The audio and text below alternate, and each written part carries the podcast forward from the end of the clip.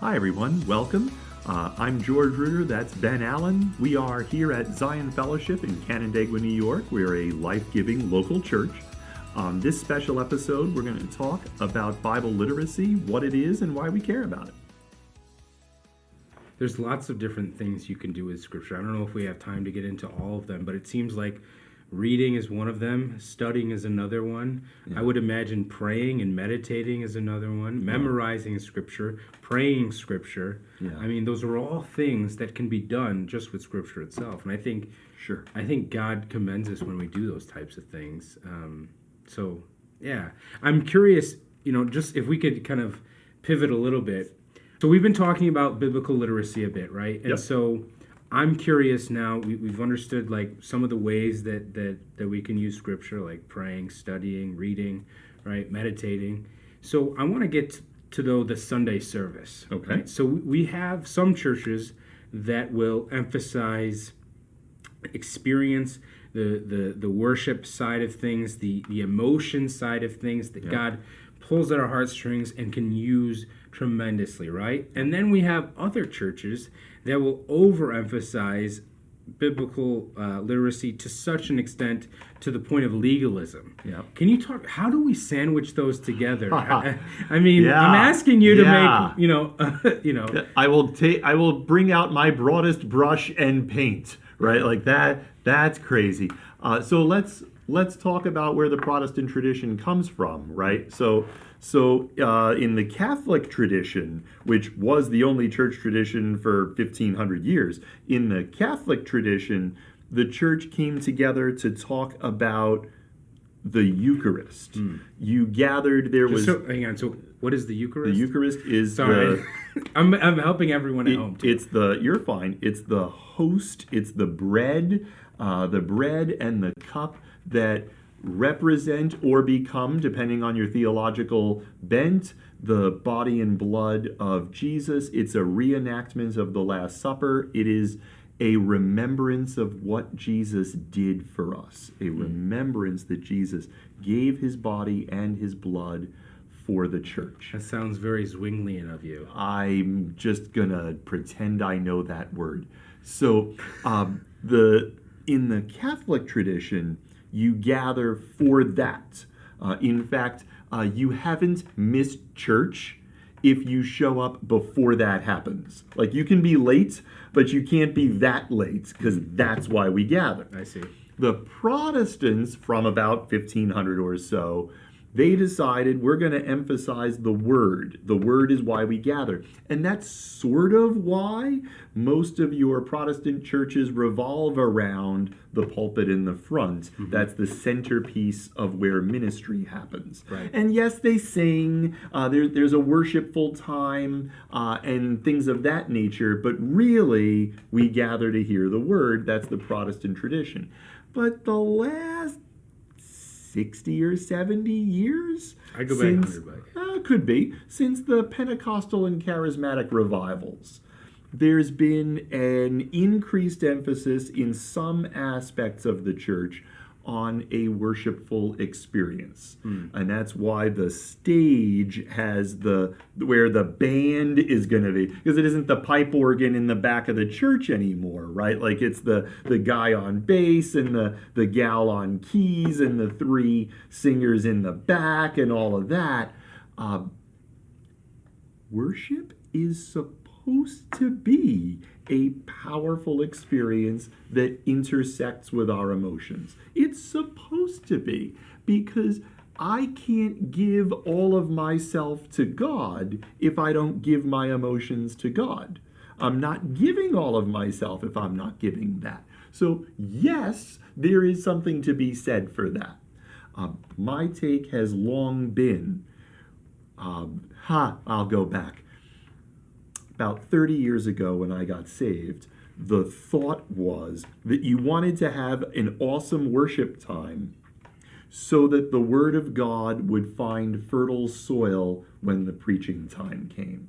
So we worshiped God and it, it opened us to receive what God was going to give us in, in the teaching of the Word. That was the way things were sort of explained to me as a baby Christian in the 90s But in reality, we preach so that we understand who God is, so that our worship is authentic, so that we know who we're worshiping. Mm. It's not just that they played that chord a certain number of times in a in a particular key and that's why we cry, but rather that we understand who God is and what his word has said and we understand who we are because of what the scripture says mm. and in so doing we can worship the we can worship God in spirit and in truth. Mm. There's a lot of folks worshiping yeah. God in spirit, and there's a lot of folks worshiping God in truth. We want to worship God in spirit and in truth. We want to know who it is that we worship. So it sounds like you're saying it has to be both. Yeah. Right? And so, you know, when you have worship experiences, and not just worship too, but like when the spirit is moving, and, and that's a typical charismatic phrase when mm-hmm. we say the presence of, of the spirit is most pungent in in miracles people being healed of different various things in the service right those are amazing things they're miracles right yes. but you would say and i correct me if i'm wrong but i think you would agree with this gifts establish faith but they okay. are not the mark of maturity Right, because every Christian has gifts, but not every Christian is mature. And so the way we bring about the maturity in Christ is through his word because his word reflects his character. Sure. And as such, when the people reflect who he is, the character of God will be displayed out in the world. And so this is why it's, I think, it has to be a both and, it can't be an either or. Right? It, it has to be a both and, and that both and can exist both in the churches that that have all the flashy neon lights and the the the fog machine and and they sing uh, songs from a particular catalog of songs, but it can also happen just as well and just as easily in a church that sings hymns, that sings uh, choruses that are 60 years old, uh, you can you can have a powerful worship experience regardless of the accoutrements because when you when you sing from your heart to the God that you love, it has to be emotionally powerful. Yeah, it's gotta be. Uh, so I don't want to put the one kind of church up against another kind of church. I don't think that's fair. Yeah. Um, but there are certainly people who would prefer the worship end of a service to the word end of a service and vice versa. That's a preference thing. Um, my point is the one feeds the other and the other feeds the one. Amen. You need them both. Yeah, that's great. So we've talked a lot about doctrine. We've been around the topic. Wait, so we, we've been around is, the topic. Doctrine is. You tell me. Okay. Well, I just wanted to make sure we knew, you know, common, you know, definition. Let's do it. Doctrine, I think, is the teachings that what the Bible prescribes and also describes. Right. So the question would be how do we know what sound doctrine is? The, the scripture talks about sound doctrine, how the scripture has been given so that we can have sound doctrine. How do we know that what we believe about God and what we believe about the world is actually true? So, I guess I would come to, you know, we answered a part of this you know earlier why why is biblical literacy important? It's because another answer to that is because it is a standard and rule by which we live our lives uh, in faith right? Mm-hmm. and so we have our faith and so we have to make sure it measure it it, it is affirming and ascribing to a certain standard. Now we don't have to you know uphold that standard because it's god's spirit that gives us that faith right? But so how do we make sure that when we're walking in faith with with our relationship with Jesus, how do we make sure that this is sound teaching that we're doing? That we're not going the way of you know uh, the Judaizers in the Book of Acts or in different churches. Right. And so I would say that which is sound doctrine is that which affirms to the historical grammatical method of what the Bible interprets. and teaches. And so I can I can break that the- down. The historical grammatical method of what the Bible teaches. He's going to tell you what that is. Yeah. So, the historical and grammatical method is the gold standard of exegetical methodologies of interpretation. It's a lot of fancy words, and I'll break them all down for you. So, exegetical just means uh, the act of interpretation. Okay. Okay. Methodology is just the method. Okay. Okay. So when I say historical grammatical method, it's a particular type of interpretation that is used as the standard by which we interpret scripture. Okay. Okay? And so when we say historical in the historical grammatical method, I mean we're taking into account the historical context of the biblical writers when they wrote. The fact that the book of Acts happened in the mid first century AD. Over and 30 years, What yeah. else was going on at that time? Right. Uh, the fact that the prophets lived in particular periods of time, and so the history of that time, as told by other books of the Bible, inform what's going on when we read their work, all that stuff. Yeah, so that's the historical, right, of that phrase. So what is the grammatical method, right? So the grammatical just means we're obeying the grammatical syntax and grammar of the time period. So that what, what does this mean? So when we say historical grammatical method, we're taking into account the historical context as well as the rules of the current grammar that's there in that context. That method of interpretation. That is the gold standard of determining what is the correct interpretation. And what's the question behind that? Um, the way I have always understood that, what did the scripture mean to the first hearers? Yeah. Uh, when we, so there's lots of people who want to skip to what does the Bible say to me? Yeah. It's And called those- reader response theory. Right. The those people skip over what did the Bible mean to them when it was first said Yeah.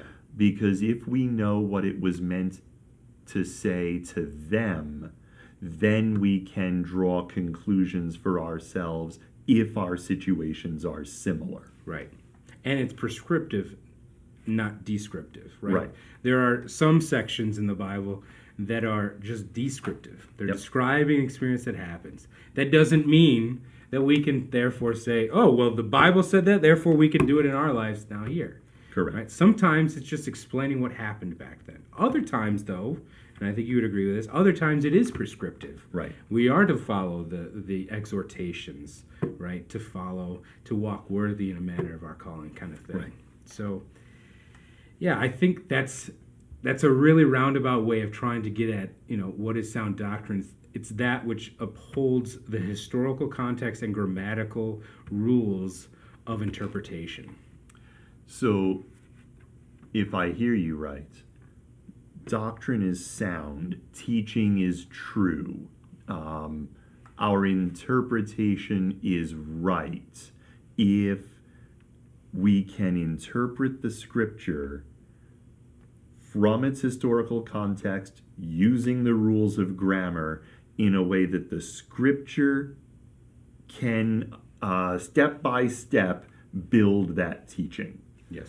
Uh, so if I believe that something is true because of these scripture verses that have been interpreted with all the rules of grammar, then the teaching is sound. Yes.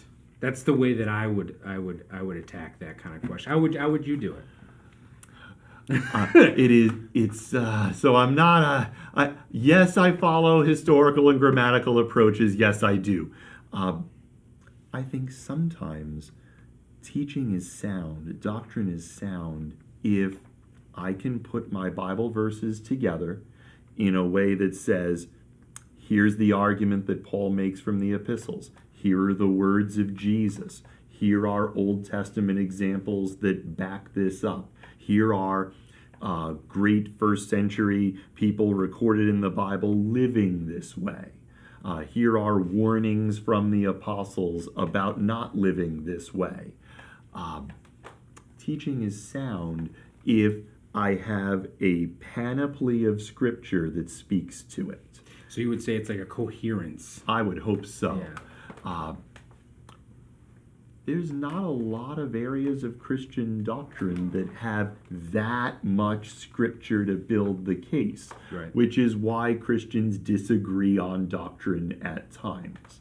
Uh, but I don't think you go wrong if you look for multiple scriptures to back up your belief. Uh, what does the scripture teach about what instruments should be used in worship? Precious little. We have Old Testament examples of certain instruments. None of them are a keyboard. Yeah, I don't think we're using lyres too many more. We not a lot of lyres, very few harps. Right. Uh, they just don't exist. The tambourines.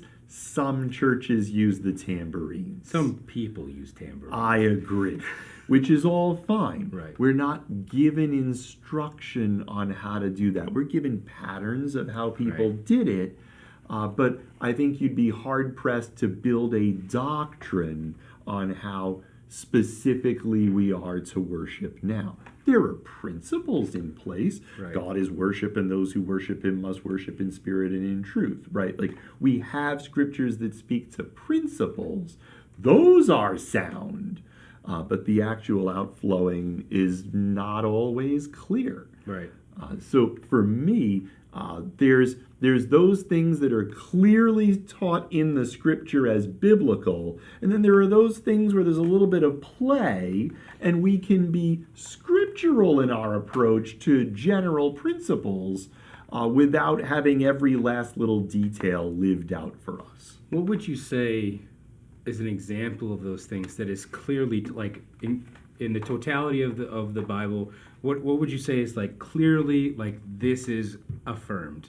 And then what would you say is another thing that's probably like second or third tier that says, you know, hey, uh, there's some ambiguity here. the the gospel is an issue of of essentialness. Uh, the what the gospel is, who Jesus was, what he did on a cross, why that matters to me. That is taught throughout the scripture. We can stack Bible verses on top of Bible verses on top of Bible verses that say Jesus was the sinless Son of God. He died on a cross for the salvation of sins. That salvation is available for all people. If we will confess with our mouth that Jesus is Lord and believe in our heart that God raised him from the dead, we will be saved. That's a matter where there isn't play. Um, where somebody wants to come along and say, Yes, I prayed the prayer, but also have you done this other thing? No, there's no room for that. Uh, there's no scriptures that speak to, let's go for this other thing. And in fact, there are warnings about such things. O foolish Galatians, who has bewitched you that you would follow a different gospel, which is no gospel at all? Right? Like you, you can go down that road.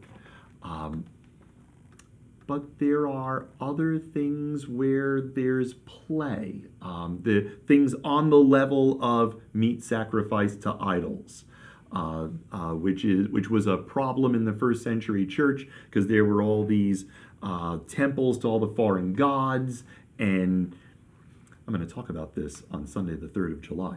Uh, there were these these temples to unknown gods, and they would sacrifice meat on these altars, and then the meat would be available in the marketplace dirt cheap. And the question was, do we or don't we buy that meat? If we buy that meat, are we uh, are we giving credence to a false god? And then there are other people who are like, dude, it's just good cheap meat. Go buy the meat. And and there are areas where there's play. Um, we don't have that issue nowadays. What's something on that level for you? Yeah. So if anyone is curious, there's this awesome book called uh, uh, "What Hills to Die On: A Case for Theological Triage." It's honestly the best book I read last year. It's by Gavin Ortlund. It's it's really good. Anyway, Okay. so in terms of like what hills to die on, first tier issues are like the gospel, like what you said, right? Yeah. The deity of Christ, right? The Who Godhead, Father, Son, and Spirit, right? Those are like non essentials, or excuse me, They Those are, are they, essentials. those, those are essentials. Excuse me. those are essentials. Yeah. Father, son, you better edit that out, Fred. Those are essentials. Oh no, it oh no, It it's on the internet forever. Anyway, so so those are first tier issues, right? Those are indispensable, right? But what are some things that are second and third tier, right? So I, I have three tiers, right? And you can even have four or five, right? But I would say second tier is that I can still call you a brother, but we probably won't be at the same church, Okay. which would be okay. Are the gifts for today or not for today? Okay. Have they ceased at the apostles' time period, or are they, you know, have uh, are they still continuing on today? And fleshing that out for our friends at home. That's um, is speaking in tongues still a thing? Uh, does God does God still use people prophetically nowadays? Uh, are there people with gifts of healing, things like that? Yeah, so that would be an example of a second tier issue. I wouldn't call you a heretic or someone who, who isn't a believer for that, but Right. I don't know if you would be able to have fellowship in that way at a same church every Sunday, right? Yep. Third tier issue is things like, hmm, do I think that the rapture happens at this point, this point, or this point? All right. So, we can we can argue and use scripture verses till the cows come home as proof texts Around here, they do. Right. And so we can say one over the other. We can still fellowship with one another, right? But we can agree to disagree that there's going to be some ambiguity here that we don't know for certain. Right. And the same could be said about creation. Was it long, short? And some people will make it a second tier issue. Yeah. Some people might make it even a first tier issue. But that's this is this is how we have to have a triage for how to deal with that. It's a really good book if anyone wants to pick it up. And I know I sound like a salesman for it, but it's a really helpful book that I found last year. There, there are people who believe firmly six literal days of creation, and if you don't, you're crazy. And there are people who believe six metaphorical days, it took a long time, and really, they all use the same scripture verses to back up their view. Right. uh, which should tell them that there's probably not as rock solid agreement as they'd like there to be. Right. Um, what makes doctrine sound is that we have multiple scriptures and the wisdom of the ages, and we put it all together and and we build our lives on that. So if we find that there's not as many scriptures as we thought, or I can't make all the connections I'd like to, or there's lots of other people with different views, maybe it's just a matter of conscience. Yeah. And there the scripture is very clear. Let each be convinced in his own mind. This is Romans 13, It is. 14. Romans right? 13 and Yeah. 14 tell us um, some people believe that there are special days on the calendar. Other people believe that every day is the same. Let each be convinced in his own mind. Uh, so it doesn't mean that the doctrine is or is not sound because I can have some scriptures in mind and then do something that's counter to those. I don't want to go down that road. But we want to be soft in how how we approach others with doctrine that may not be first tier. Right. Yeah. So can can I ask how? So we're dealing with this question of sound doctrine. How do we know? Like, say this is an essential doctrine. How do we know if we're believing something that isn't true? Like, how do we know like we're not being deceived spiritually? Like, are there things? Are there checks that we can do?